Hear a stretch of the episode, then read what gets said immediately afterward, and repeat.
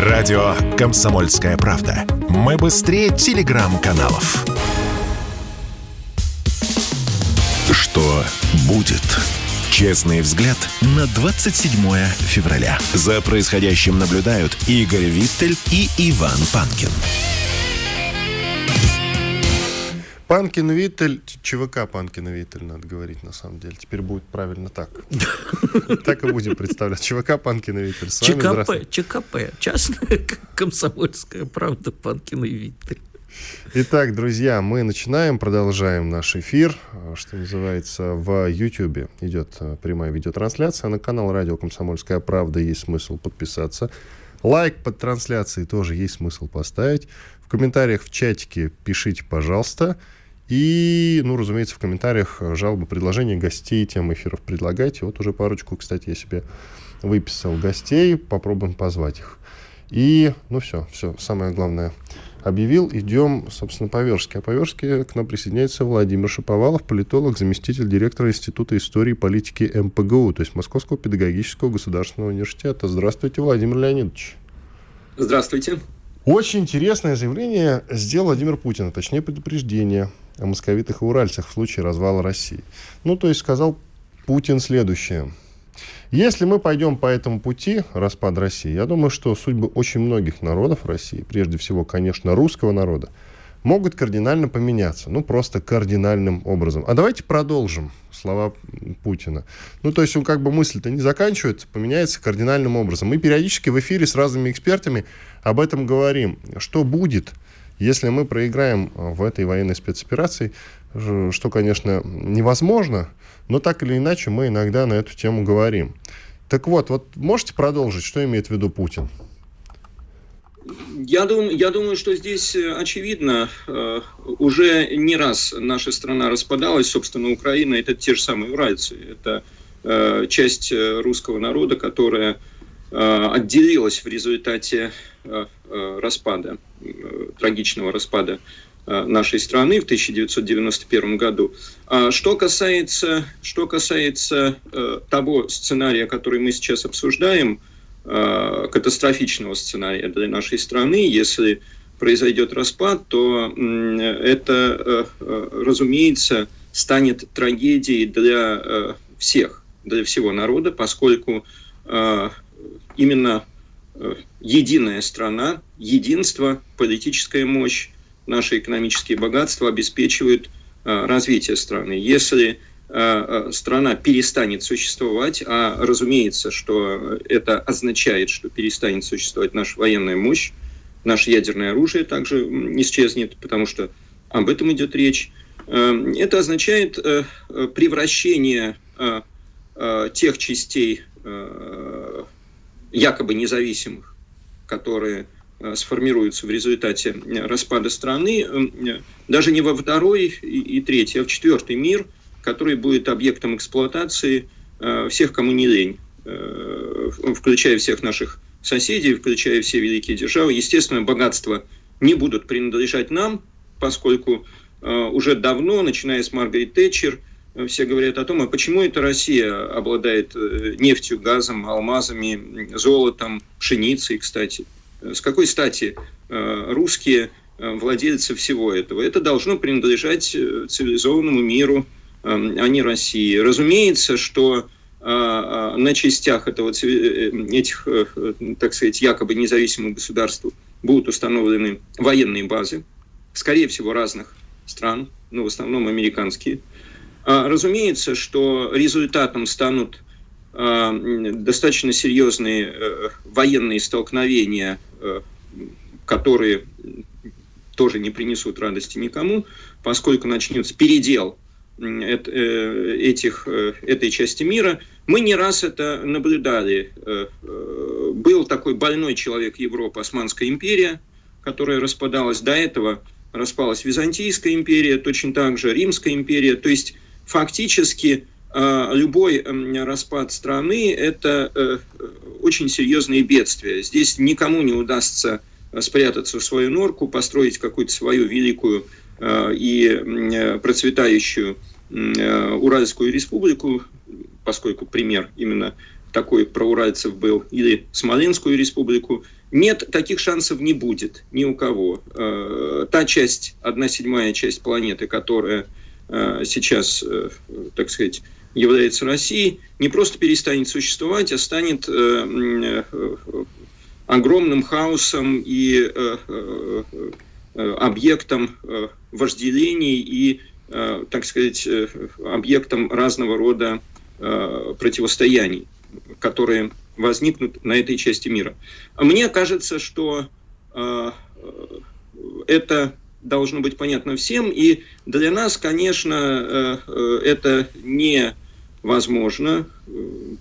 Такую картинку мы представить себе не можем. Ну и, кстати, если уж на то пошло, давайте посмотрим за океан и э, представим себе картину существования 50 независимых государств на месте Соединенных Штатов. Это не такая уж фантастика, поскольку э, между отдельными частями американского общества существуют очень серьезные противоречия. Вероятность э, такого э, распада в случае проигрыша в геополитическом противостоянии Соединенных Штатов э, с Россией и Китаем, она существует. Владимир Леонидович, вот, как раз вы закончили, я кофе пил. Скажите, пожалуйста, много зарубежная пресса писала о том, что на самом деле распад Советского Союза продолжается, то есть это не случилось в 91 году, а вот э, посмотрите на карту, там конфликты, имеется в виду Карабах, потом э, на границе Таджикистана и Киргизии тоже периодически возникают стычки, э, ну вот масса всего, Прибалтика с Россией постоянно срется, ну и так далее, и так далее, и так далее. В общем, распад на самом деле продолжается. Вы верите? Вот Я с это? этим категорически не согласен, происходит собирание русских земель. Собирание происходит в формате нескольких, нескольких разных процессов. Один процесс – это воссоединение с Россией Э, шести новых субъектов федерации. Это Крым, Севастополь, это Херсонская, Запорожская область, это Донецкая, Луганская народные республики. Это один процесс. Процесс э, возвращения э, земель, которые являются естественной частью России, исторической России, большой России, как сказал наш президент. Второй процесс – это процесс интеграции и консолидации, который мы наблюдаем в разных треках. Это Э, создание Евразийского экономического союза, это союзное государство России и Белоруссии. Э, это процессы, которые запущены э, в последние 20 лет, и они являются свидетельством не распада, а возрождения, восстановления. В принципе, то же самое мы наблюдали и спустя 20 лет после распада Российской империи, когда так сказать, исторический преемник Российской империи Советский Союз стал собирать те земли, которые являются российскими землями. Поэтому ни о каком продолжении распада, конечно, речь не может идти. Речь идет о э, собирании земель. А у меня к вам такой вопрос. А, дело в том, что я вот часто езжу по России, и к своему удивлению и расстройству вижу, что все-таки центробе... Э, такие центробежные тенденции наличествуют и на Урале, и на Дальнем Востоке. Как нам с этим бороться-то? Вот, э, когда э, Владимир Владимирович говорит о такой опасности в случае поражения России, он признает, в общем-то, очевидное, что деструктивные силы есть. Это, это э, совершенно верно. Э, наши исследования свидетельствуют о том, что порядка 40 э, российских регионов являются так называемыми регионами-мишенями. То есть регионами, в отношении которых Запад ведет целенаправленную информационную политику, цель которой отделение, распад России, отделение этих регионов от России. Разумеется, эта политика началась не год назад – она идет постоянно. И не она... с Запада, мне все-таки кажется. Вы уж простите, но на Урале губернатор Россель как зарядился своей Уральской республикой, так они до сих пор в частных разговорах а обязательно очень многие из них э, не применут упомянуть, что типа какая вам Россия? Мы тут Уральская республика. Владимир ну, Леонидович, я... растолкуйте, да. пожалуйста, по поводу западного влияния. Что это за западное влияние? Я э, хочу подчеркнуть, что, безусловно, существует э, в любом обществе, в любой стране существуют и центробежные, и центростремительные тенденции, тем более в такой сложной в пространственном, географическом, этноконфессиональном отношении стране, как Россия. И, само собой разумеется, и на Дальнем Востоке, и на Урале, и в Карелии, и в Поволжье существуют определенные группы интересов, определенные силы, которые рассуждают о том, что а как хорошо было бы нам, если бы мы были не в России, а были бы независимы. Но я хочу подчеркнуть, что это стандартная ситуация, которая э, в рамках э, э, нормальной, нормальной ситуации, она не является серьезной угрозой. И здесь выход – это, собственно, расширение тех или иных инфраструктурных проектов, грамотная культурная, образовательная политика, что, собственно, и делается. Но если эти настроения а, а, пытаются, так сказать, э, усилить э, те или иные внешние акторы, конечно, это может приобретать достаточно серьезный характер. Поэтому в данном случае, э, разумеется, западное влияние – это, например, форум свободных народов России. Владимир Леонидович, давайте вот на этом а, паузу сделаем. Оставайтесь, пожалуйста, с нами. После перерыва обязательно продолжим с вами разговор. Владимир Шаповалов, политолог, заместитель директора Института истории и политики МПГУ Московского педагогического государственного университета. Иван Панкин, Игорь Виттель. Через две минуты мы вернемся в эфир. Спорткп.ру О спорте, как о жизни. Что будет? Честный взгляд на 27 февраля. За происходящим наблюдают Игорь Виттель и Иван Панкин. Панкин Виттель и Владимир Шаповалов, политолог, заместитель директора Института истории и политики МПГУ. Владимир Леонидович, мы с вами говорили про регионы мишени для западного влияния, имеется в виду мишени.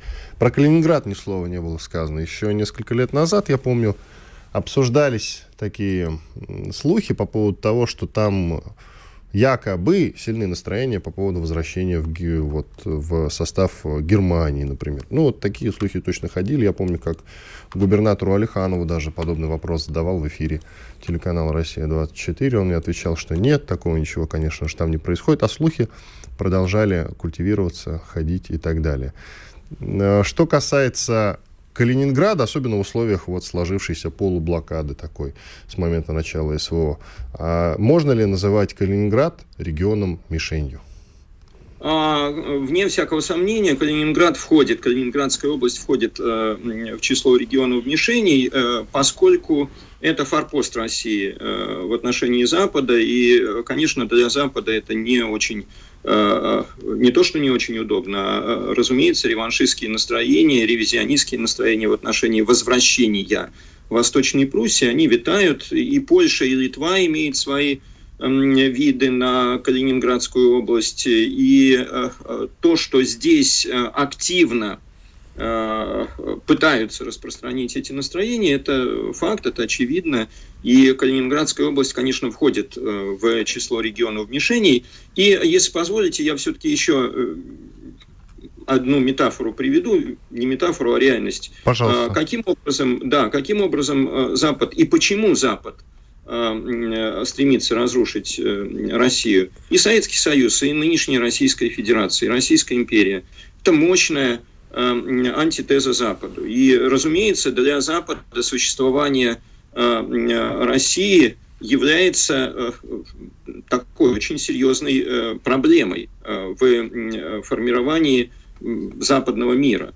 Карфаген должен быть разрушен, как известно. Известная фраза на Западе очень любят отождествлять себя с Римом.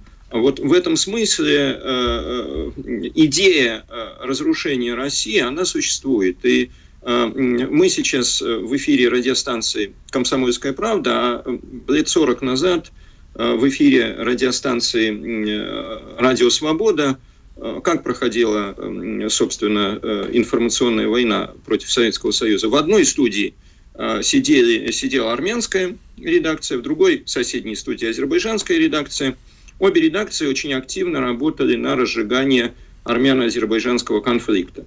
Э, соответственно, армянская против Азербайджана, азербайджанцев, азербайджанская против армян. Потом коллеги выходили в одну курилку и обсуждали, как они классно сегодня провели взаимные информационные атаки. Поэтому то же самое мы наблюдаем и сейчас в отношении тех или иных регионов – Э, и национальных республик, и э, таких э, русских регионов, как Калининградская область или Свердловская область. Поэтому данные информационные операции против страны – это реальность. И чем больше будет усугубляться конфликт в отношениях Запада и России, тем более масштабными и серьезными будут эти информационные атаки. И э, э, это та реальность, в которой мы живем, и мы должны э, прекрасно понимать, что подобного рода разнообразные информационные атаки на страну, они будут только усиливаться. Скажите, пожалуйста, Владимир Леонидович, а мы вот тут с Иваном в перерыве поспорили. Вы считаете, что за время СВО э, в Калининградской области патриотизм увеличился или наоборот усилились центробежные тенденции?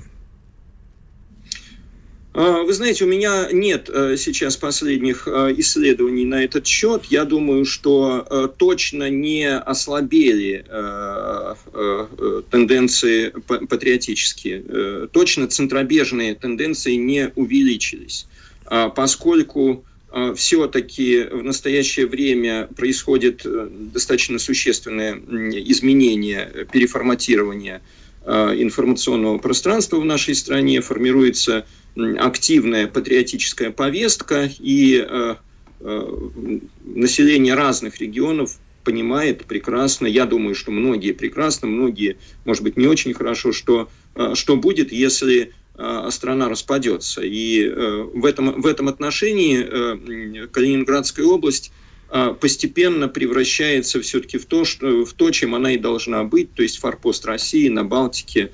Надеюсь, что этот процесс будет усиливаться, увеличиваться. И, кстати, не так давно мы открыли филиал нашего университета в Калининградской области, который должен готовить учителей – для этой области, что тоже немаловажный фактор э, с точки зрения, так сказать, э, важности образовательной политики воспитания. А, другой вопрос. Вы все время говорите про Запад, Запад, Запад, а ведь некоторые регионы активно атакуются именно что Востоком. Например, крупнейшие мусульманские регионы, такие как Татарстан. Корея югом. Э, хорошо. Скорее юг. Югом, назовите это югом. Э, Татарстан и Башкирия, где сильны э, всякие достаточно подпольные э, секты и террористические организации. Э, на Кавказе мы знаем прекрасно, и не будем закрывать на эти глаза. Эмиссары ведут мощную работу. А мы все время говорим, что мы мягкая сила за рубежом не смогли, не справились, а мы внутри страны справляемся с этим?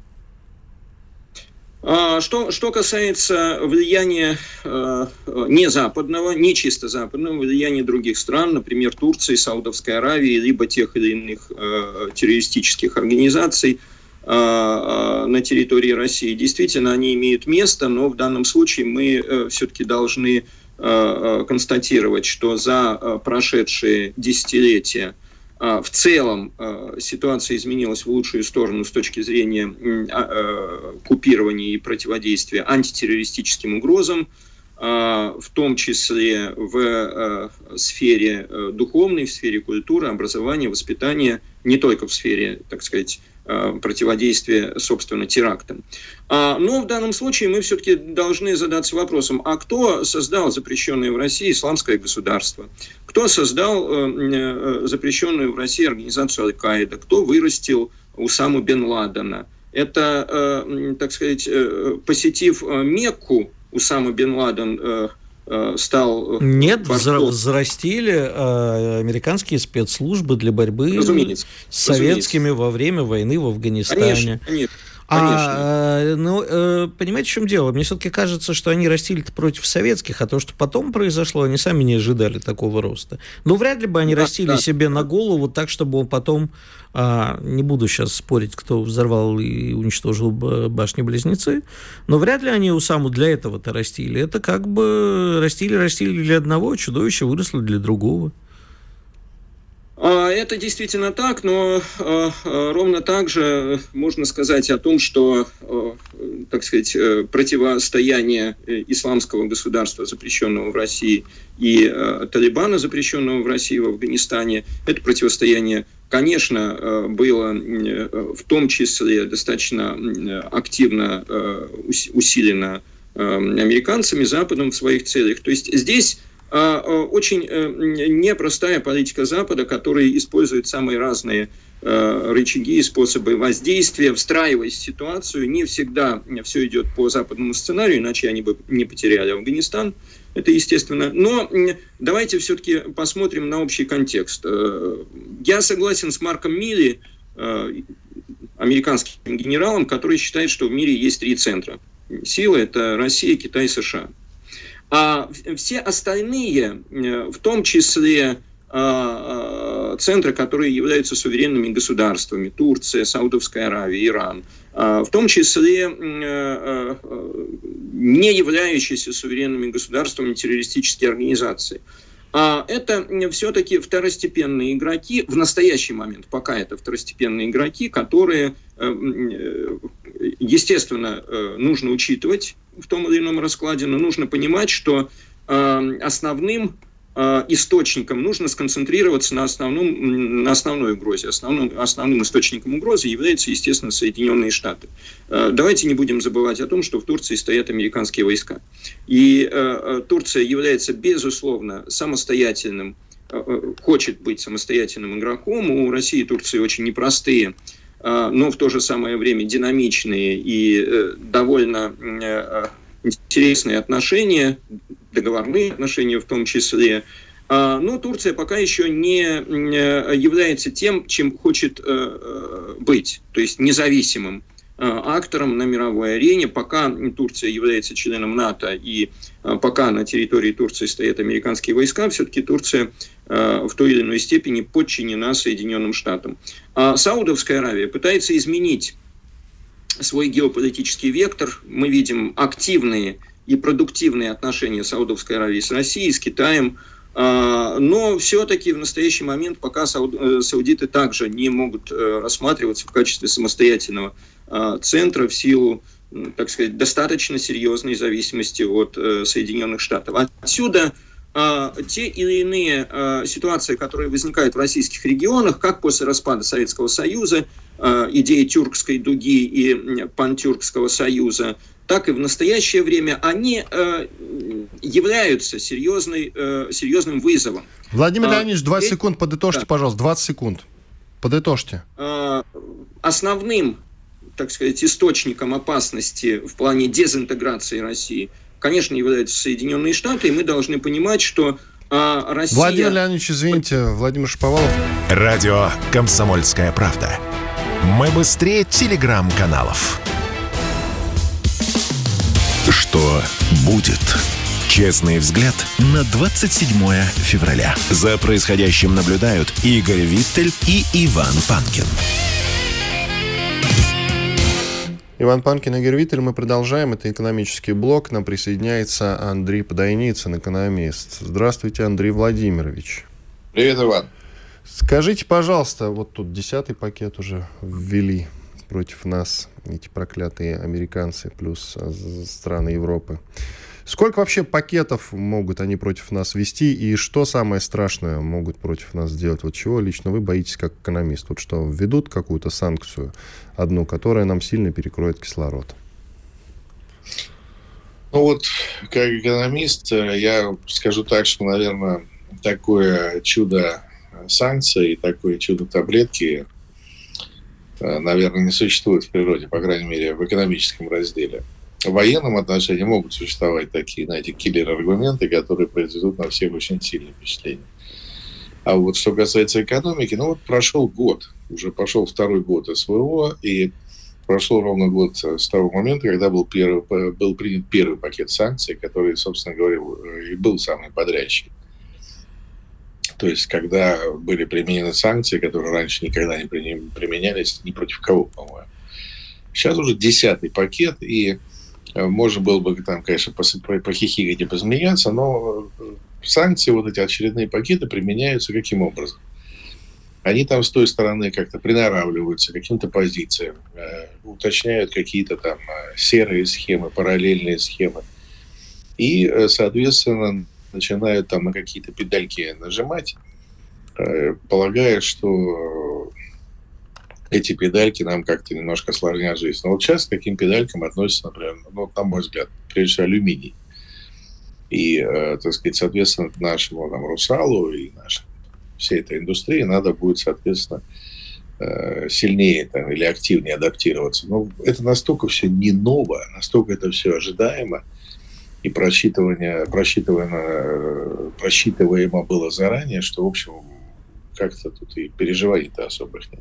А, Андрей, скажи мне, пожалуйста, ну, было ожидаемо, э, ну, смотри, там, с энергоносителями переориентировались, знаем, сколько приобрели, сколько потеряли. Пока баланс не в нашу пользу. А с алюминием уже за год можно было как-то приноровиться и э, принять какие-то меры и заранее повернуть торговлю в другую сторону?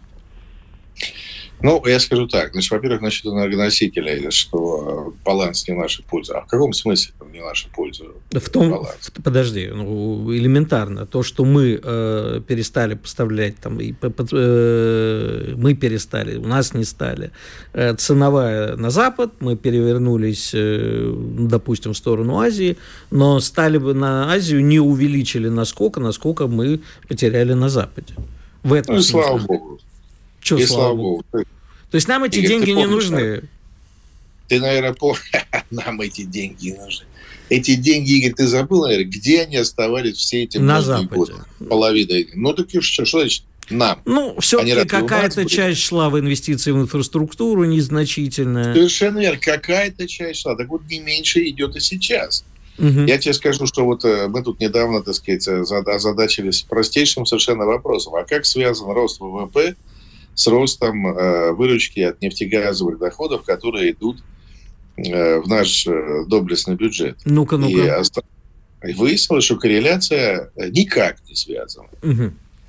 То, То есть, есть рост я... нефтегазовых доходов не влиял на рост ВВП? Нет, не повлиял. Зато падение, которое случалось неоднократно в предыдущие годы, тоже не влияло на рост ВВП.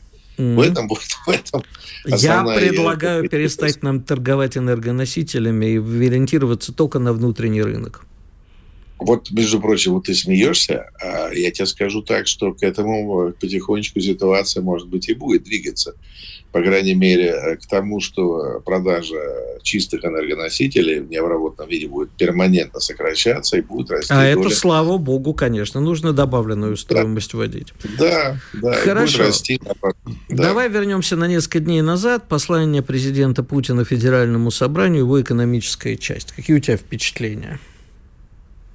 У меня отличное впечатление, должен честно сказать, э, от э, экономической части, поскольку Э, ну, если так совсем конспективно, значит, никакой чрезвычайщины, никакого затягивания поясов, никакой грядущей там, я не знаю, бедности и упадка и всего остального, что нам продолжает с какой-то маниакальной настойчивостью предрекать либо либеральное крыло, либо, там, так сказать, западники.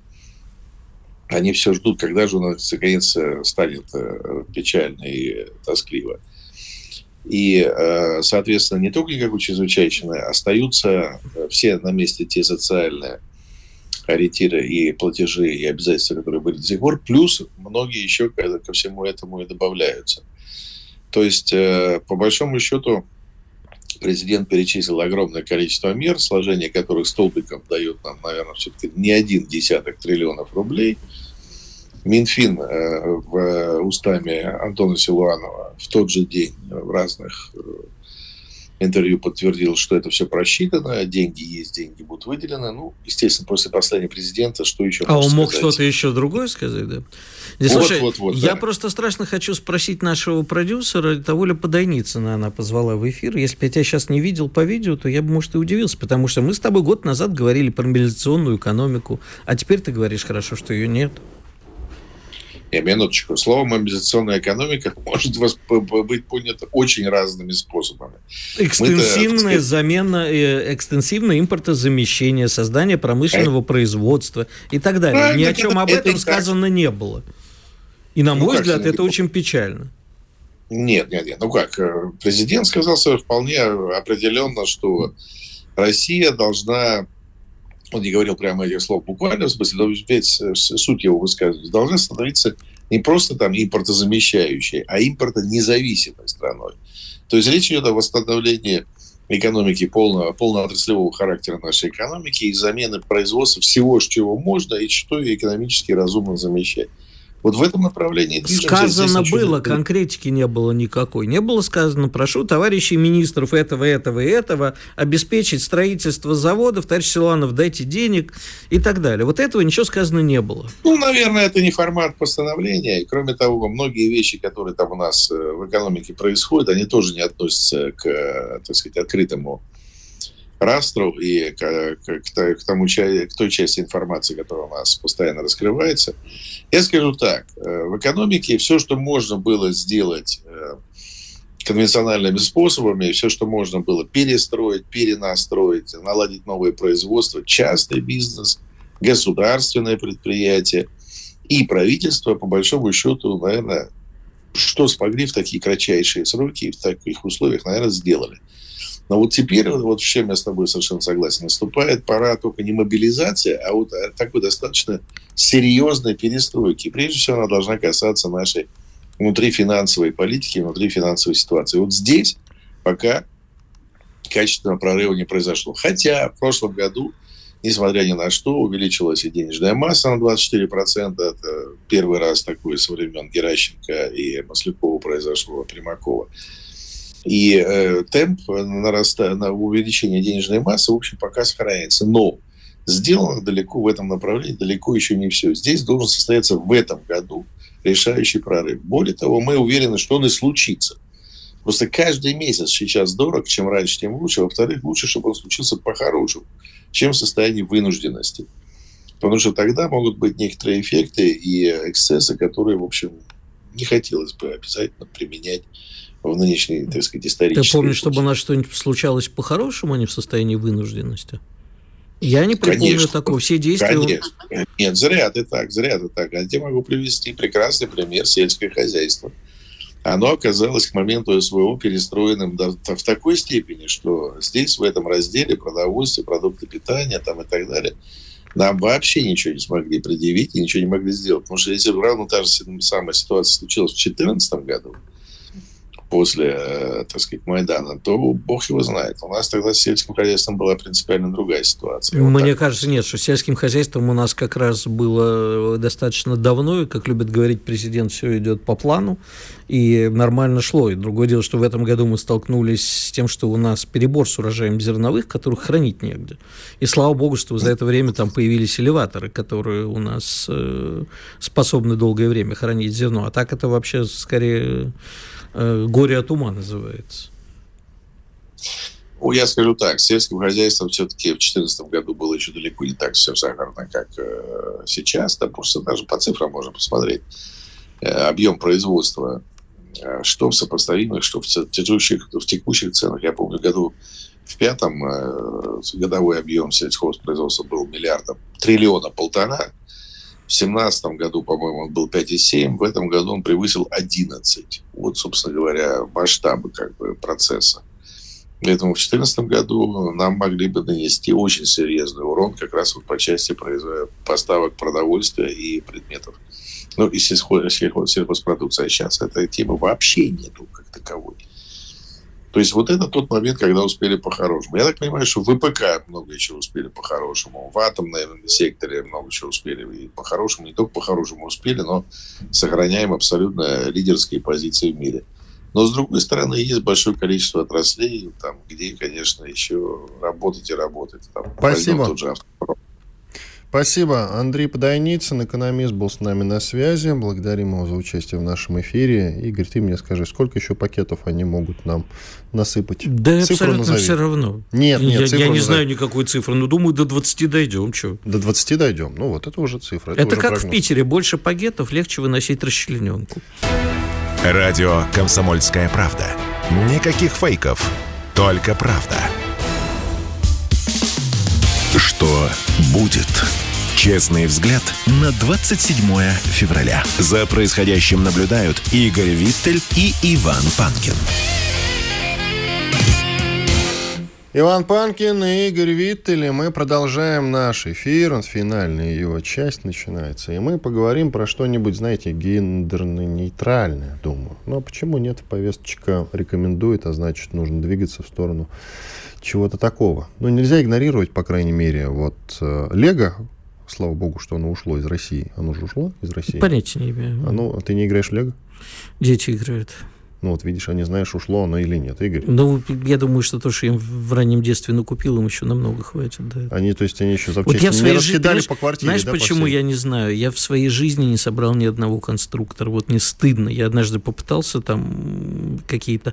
Помнишь, наверное, или ты уже не застал такие советские конструкторы, назывались Конечно, школьник такие. Я их собирал, да. Да, я с- с понял, там удивлением выяснил, что это было- гайки, вот это Да, вот что это Мгм. был не школьник, а изначально это были немецкие, французские конструкторы. Сейчас, конечно, они есть гораздо более красивые, цветные. Я решил там одному из детей купить и вместе с ним собрать. Но я же умный, ему я купил большой, а себе маленькую машинку, думаю, ну попробуй. собрал И её. не собрал. Ну. Я в Вот- тебе не сомневался. Вот знаешь, кстати. ани- ани- анекдот, когда про надпись на Лего от двух до пяти, а я, говорит, за год всего собрал. Да, в общем, От двух до пяти, а тебе сколько? 53, по-моему, да? 54. 54 года. Ну вот, видишь. Даже если две циферки переставить местами и сложить вместе.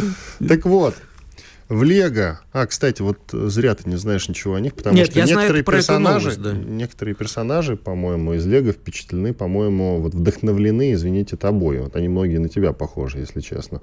Ну, там же есть вот эти вот людишки-то маленькие, да, которые вместе с Лего продаются. Итак, в Лего заявили... Твоя неделя. Лего представила несколько новых персонажей. К слову, про персонажей.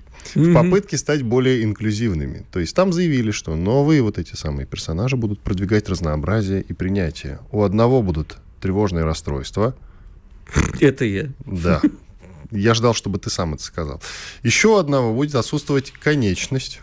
А как, извини, просто, ладно, это с конечностью понятно, а как тревожное расстройство будет изображено? Лицо перекошенное просто.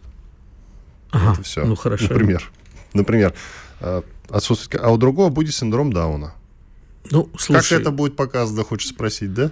Нет, это будет показано понятно как. Э, Ты знаешь, я, наверное, с тобой даже поспорю. Я за инклюзивность, но не за инклюзивность вот этой непонятной гендерной мешанины, трансгендеров, 15 или сколько там, 52 полов уже сейчас, а за конкретно вот такую инклюзивность инвалидов и синдрома Дауна, наверное, да. Не знаю, хорошо ли это в детские игрушки, это вопрос очень тревожный, на самом деле. Там, я человек с тревожным расстройством могу сказать, э, потому что я сталкиваюсь в быту всегда, э, это очень проблематично.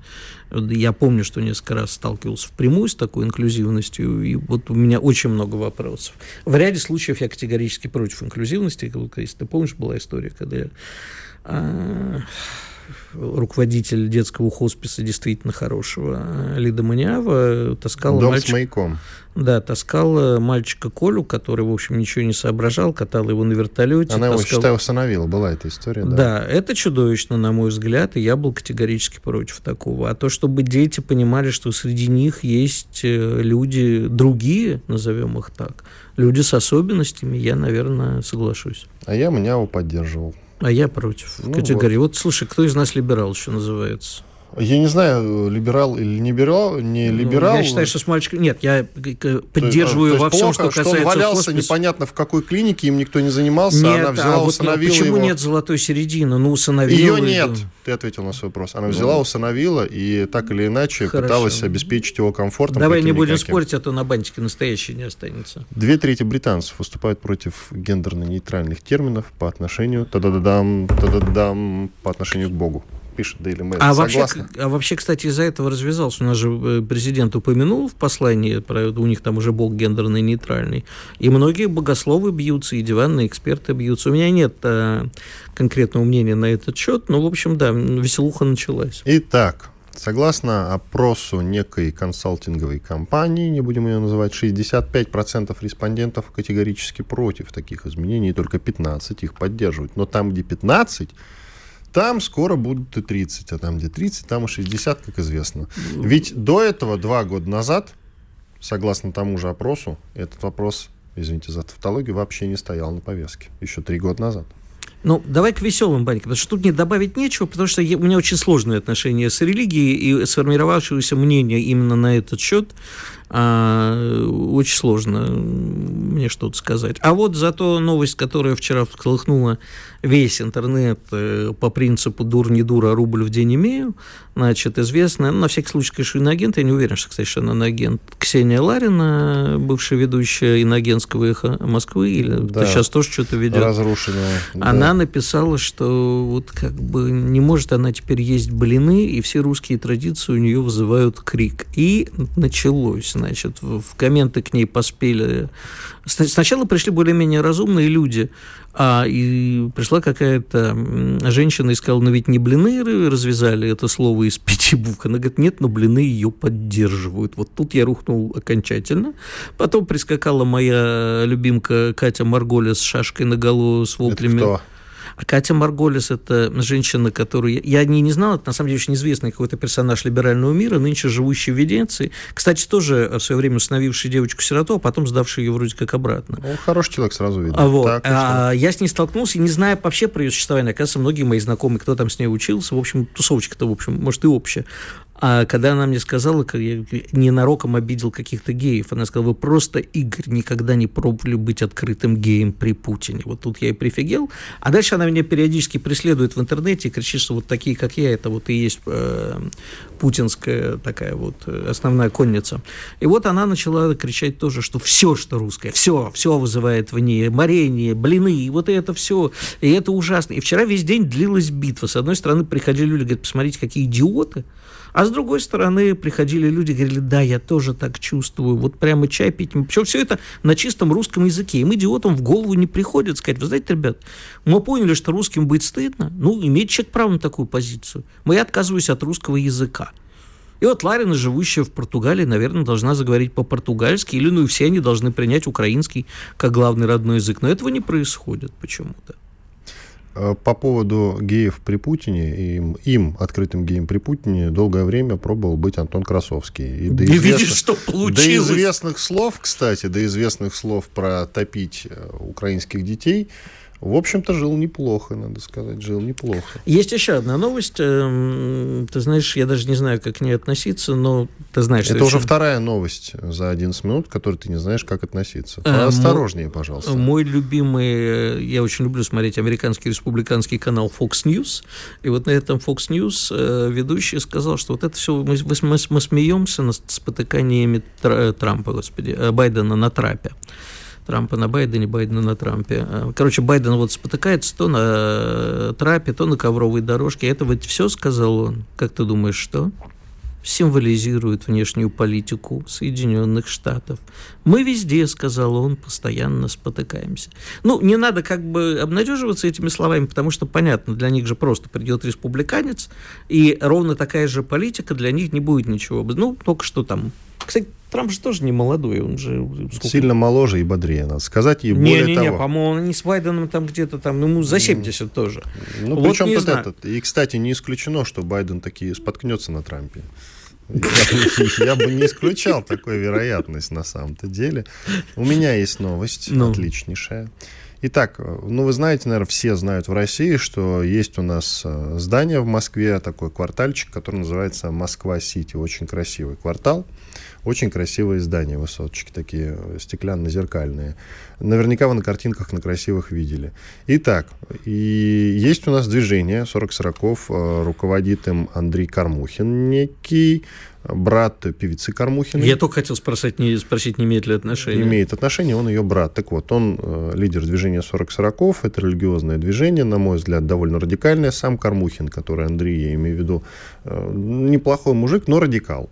Он периодически приходит к нам в эфир, и если тема касается вот, э, значит, каких-то ой, гей, э, ЛГБТ, и, и прочего с этим связанного, то он обычно заходит в эфир с криками «всех их уничтожить». Итак, инициатива следующая. Москву-Сити предложили переименовать в Москву-Град. То есть э, вообще суть этого предложения в том, чтобы убить чрезмерные заимствования в русском языке.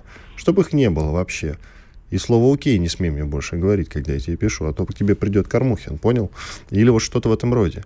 Ну, то есть вообще исключить. И снова придет Кондратий, как пел один иной агент. Не Кондратия, а Кормухия. Слушай, ну а что, кстати, мне нравится название Москоград. Я терпеть не могу движение 40 сороков, я считаю, что это безумие какое-то. Они считают, ну да, они считают, во что это заимствованное из Во-первых, названия... они антипрививочники. На этом для меня начинается и кончается все. Ну, заимствовано вот это название Москва-Сити. Да дело не в этом, А просто само название Москва-Град. финансового центра Лондон-Сити, и поэтому это плохо. Ну, была слушай, Москва-Сити. Ну, когда Москва станет мировым финансовым центром, Это э, будет и неплохо, да? это будет неплохо название Москоград. А, Мне, кстати, мне нравится.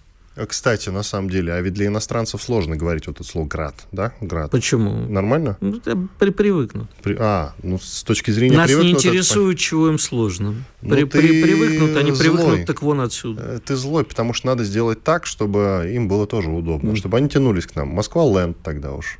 Иван Панкин, Тьфу. Игорь Виттель. ЧВК Панкин и Виттель. Были здесь, остались довольны. До свидания. Чтобы получать еще больше информации и эксклюзивных материалов, присоединяйтесь к радио «Комсомольская правда» в соцсетях.